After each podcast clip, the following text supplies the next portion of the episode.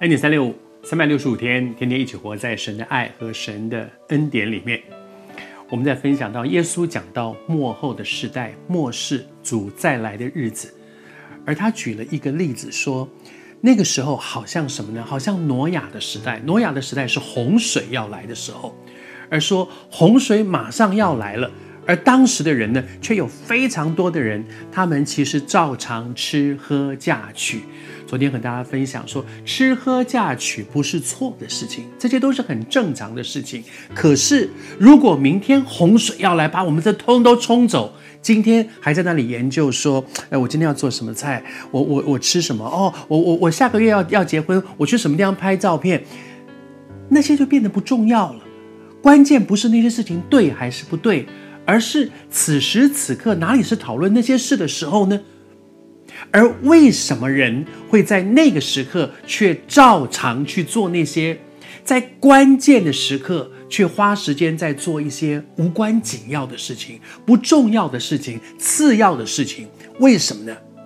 接下来他说：“不知不觉洪水来了，人会照常关注那些。”我立场每天，哎，我我就是这段时间都在都在研究这个啊，我都在研究我们到底要到哪里去拍婚纱照，我要到什么地方去，到哪一家店去，我我本来就是在研究这些，照常。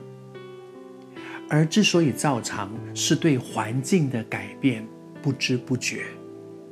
此时此刻哪里是做那件事的时候呢？不知不觉，用今天的话来讲，叫做无感。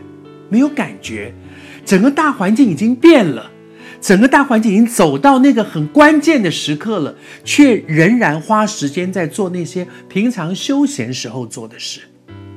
我求神帮助我们，让我们的生命在主里面有一个属灵的敏锐。那个敏锐是对什么敏锐呢？对环境敏锐。今天是一个媒体非常非常发达的时代。以至于我们可能每天不管透过手机也好，透过网络也好，透过电视也好，透过各式各样的一些媒体，你可以知道很多的讯息。可能刚刚开始知道，哇，有有这么多的事情，哇，这个事情好严重。可是，一段时间之后，人渐渐对于心里面无感了。老神在在，我们在我所在的这块土地，大家老神在啊，没关系了，都是这样了。如果我们真的对于一些环境里面的一些印证、一些提醒、一些征兆，无感、不知不觉，恐怕我们就会在很关键的时刻，却花时间做那不重要的事情。求主恩待我们，我们一起跟神求吧。求主给我们一个属灵的敏锐，在我们所在的这个环境里面发生的许多的事，提醒我们不可以无感。不可以不知不觉，要有一个属灵的敏锐。